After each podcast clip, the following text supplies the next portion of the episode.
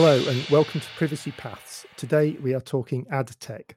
I'm Tom Cooper, Deputy Editor of Privacy Laws and Business Publications, and I'm delighted to be joined down the line from Canada by Abigail Dubiniecki, privacy lawyer, speaker, writer, and trainer with an interest in ad tech and privacy technology in general. The sense I'm getting with ad tech is that things have been looking like they were going to change for a, time and there's been a sort of a build up of this and we're now at a critical phase. Is that how you read the situation as well? Absolutely. And uh, one point tom that i think is worth mentioning is that those pressures are not coming so much from the regulator the information commissioner's office but from the market and from consumer demand. So i think that's what's what's sort of been a bit of a surprise is that last year the ico came out with a scathing report on like, effectively finding that you know ad tech and real time bidding was fundamentally non compliant and uh, horribly unfair. Um, and uh, and sort of threatened that there would be a lot of action. And then there was no real enforcement action. So things went in two ways.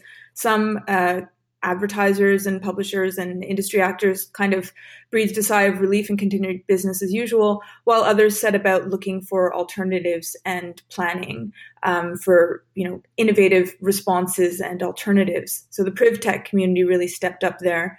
Um, but at the same time, we also had pressures from consumer demand and other jurisdictions like California to find alternative ways of delivering advertising. So all those things together, including you know platform changes, are the things that are really pushing it uh, and exerting pressure now. Oh, that's that's very interesting because I guess um, I tend to focus on the regulatory side of things, right, and maybe think less about the market. But there is sort of the strong consumer pressure, isn't there? I mean, with the sort of I don't know, we've seen media stories, and there's also that sort of slightly creepy feeling sometimes when you're on the internet that you are being watched and mm. targeted with advertising. So people are mm. actually genuinely starting to react to that, are they? I would argue they've been reacting to that for some time now. They've been um, voting with their clicks or their lack of clicks with add ons, ad blockers, tracker blockers, VPNs. I mean, there's no shortage of tools of what I call uh, digital self defense. It's a term I borrowed from data ethics, uh, Think Do Tank. Um, it, and Doc Searls, who's a, a, big critic of, of ad tech as it stands right now, has called it the biggest consumer boycott in history. So, uh, consumers have been trying to wrestle back control over their data and their privacy for some time now. And I think now markets are starting to respond. Okay, so in terms of, of businesses, uh, that's that market pressure. They're obviously feeling that. And what, what sorts of ways are they reacting to that? Um, first, can we just take a step back just to explain some of those market pressures? So, a few things that made a big splash were, you know, we already had the pro- the popular private browsers like Brave and Firefox, which you know automatically blocked third party cookie and trackers and and so on.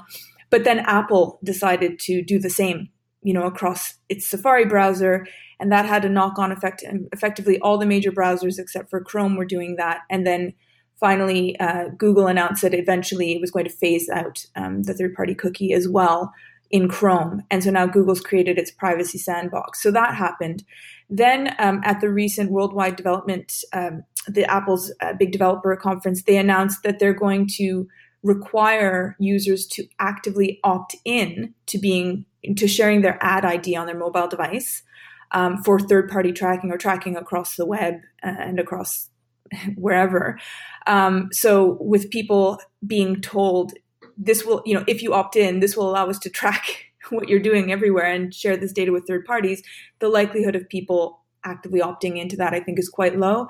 So we have a lot of people in the marketplace arguing that this is really just strangling the mobile ad ID. Um, so that's another source of data that's being cut off.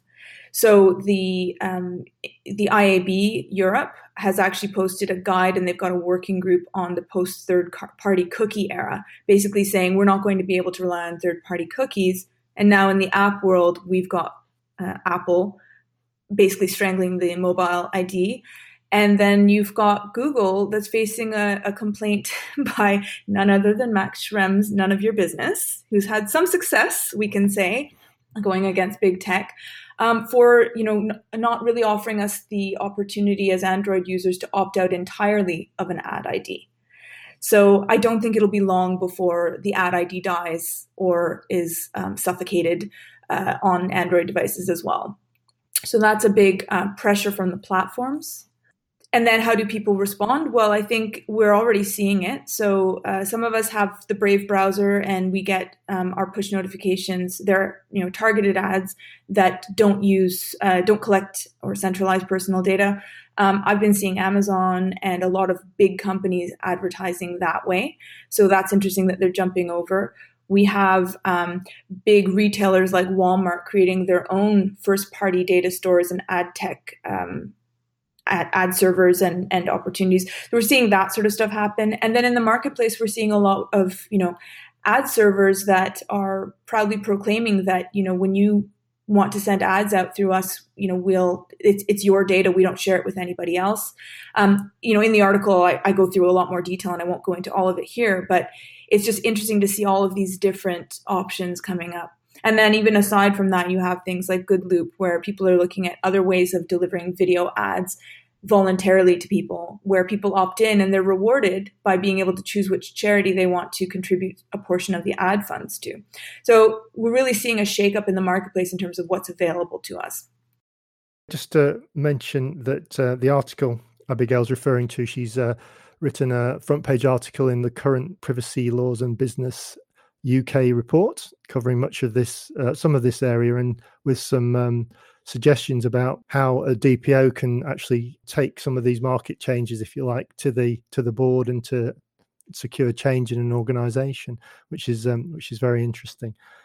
Talking about a lot of money in this market as well, aren't we? I, have got some figures kicking around here. The global figure of 384 billion US dollars as a 2020 estimate. So it's a massive market for digital display advertising, I guess you'd call that. So there, there's sort of the the capitalization and the money flow in that market to actually secure real change, isn't there? It's not something that's going to have to be done on a shoestring, in effect. Yeah, I mean there is um, one thing that I think is important to recognize, though, is how many different bit players are involved in that who take their cut along the way. Uh, I've referred to it as just another Ponzi scheme. I mean, there's so much. That's that's really. I, I, to be fair, that's a bit harsh. However, ad fraud is rampant. There are bots and fake news sites that are taking ad revenue for not really giving you any kind of audience.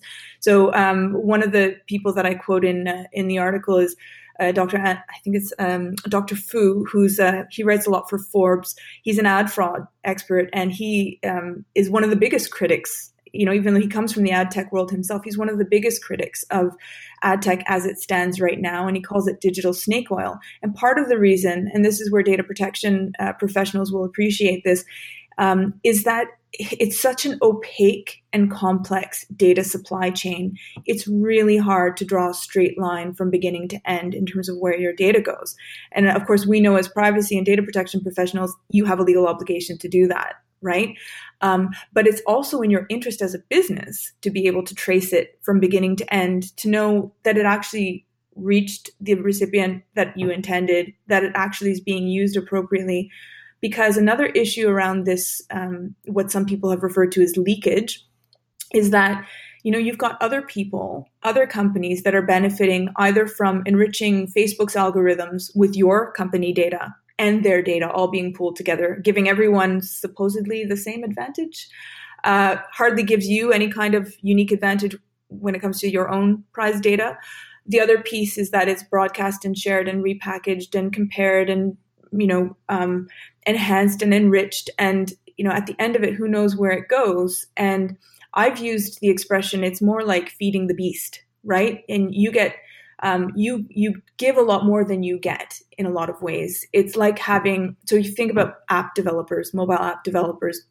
They integrate all sorts of sdks or software development kits into their apps and those funnel data directly to all of these different third parties who then share it on. They won't give you back the raw data just like Google with its um, analytics, just like any of the other big tech um, suppliers that you use with widgets and so on, it all goes to them, but they will not share that raw data back with you. And so it's almost like saying, I've got a field full of this very rich oil, or what could potentially be oil, it's crude, I guess. Um, and yeah, you can go ahead, you can put a pipeline, you can give me a few pennies, um, maybe share a barrel or two once in a while. But I don't know what happens with the rest of it, and that's totally fine. Oh, but by the way, if there's any blowback, so for example, there's a pipe leakage or there's some kind of, you know, which would be a data breach, or there's some other toxic thing that happens, I will bear all of the liability for it. And by the way, when you read the standard terms, that's exactly how they write it. So, you know, we've got all of these companies that are pretty much signing on to something. I don't think they're getting a fair value exchange as companies. And they're being told by integrating these SDKs, they automatically agree to all of these terms, which are non negotiable. Kind of sounds familiar when you think of what it's like for a data subject, you know, who downloads an app or, you know, goes onto a website and is pretty much presented with a non choice, right? So they're getting the same kind of treatment that they're giving to their own individual data subjects as well. Okay. Uh, yeah, you've you've covered a lot there. So I, I kind of wanted to move into that area as well. I mean, branding and privacy as a sort of a, almost a branding differentiator is, is, is becoming quite important for companies. So uh, is that nudging them again towards a, a more privacy centered approach to internet advertising? Absolutely. And I, I want to pick up on something that you said earlier on when you you know your first thought is about the regulator. Um, one of the step one that I mentioned in the articles is think like a marketer and act like a privacy pro.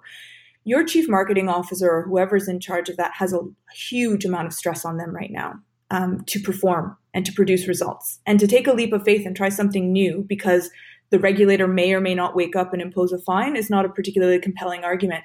What is a compelling argument is the Cisco report that said that there are a whole slew of what they call privacy actives who happen to be in a very juicy demographic that is particularly sought after who will make private make consumer decisions based on their perception of how their data is being handled and what the fair value exchange is. So it's a brand differentiator that companies who understand this are really championing and trumpeting. And where you'll find it interesting, and it's another point that I mentioned in the article, is we need to be experts in data protection and privacy and there's enough to keep us busy 120% of the time just keeping on top of that. I get that. But every once in a while we need to step away and actually look at what our client is reading. And what struck me particularly recently but even as far back as you know two two or three years ago is how much they're talking about this in marketing circles. So the drum which is a big uh, digital and marketing um, uh, magazine. They have a number of things online as well. They had their big digital transformation festival, and there was a, a session on in Brands We Trust where they specifically spent the entire time talking about this. And a lot of it for them was this notion of, you know, your brand, especially now in the time of COVID, where people have time on their hands, where they're starting to really think critically about lifestyle and contemplating changes in the way they do things. This is where your brand image is so important.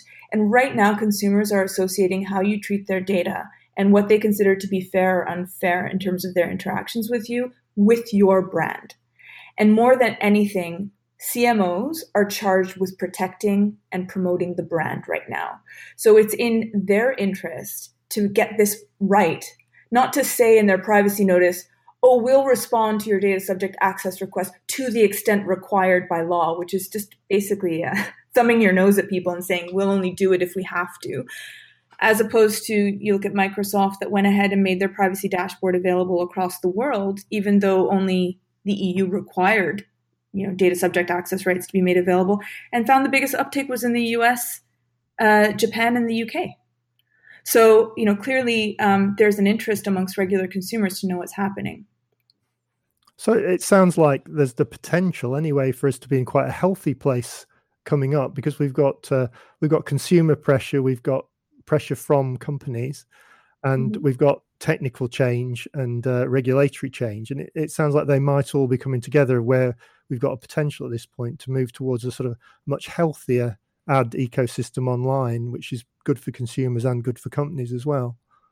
Absolutely, and we're actually even finding as well that um, a lot of the the notions of oh you have to have you know 25 different data points on this individual to properly target them that's just not borne out by the evidence. So you're taking on a lot of liability you're creeping people out. Um, you may not even be getting accurate data because they're using all kinds of devices and add-ons to confuse you. Um, but what you are doing is turning them off. So if you can move to something like contextual intelligence, which is mentioned in the um, IAB report, it's highly sophisticated now. Then there's you know zero knowledge ad targeting, um, you know like what we have with Brave ads, for example, um, and then you've got you know direct to consumer relationships using things like personal data accounts like uh, D- DataSwift, um, formerly known as the Hat, hub of all things, where people can give you very, very rich insights using edge AI that's built into their own personal data account and transact with you directly. That is the coveted relationship to have, much more so than diluted, you know, data that's passed on, um, you know, that may or may not reflect an individual in the moment uh, that they're in right now. Um, so I think I think yeah, there are all these different forces converging at once, and by the time the e-privacy regulation is ever updated, I think industry will be way ahead of them.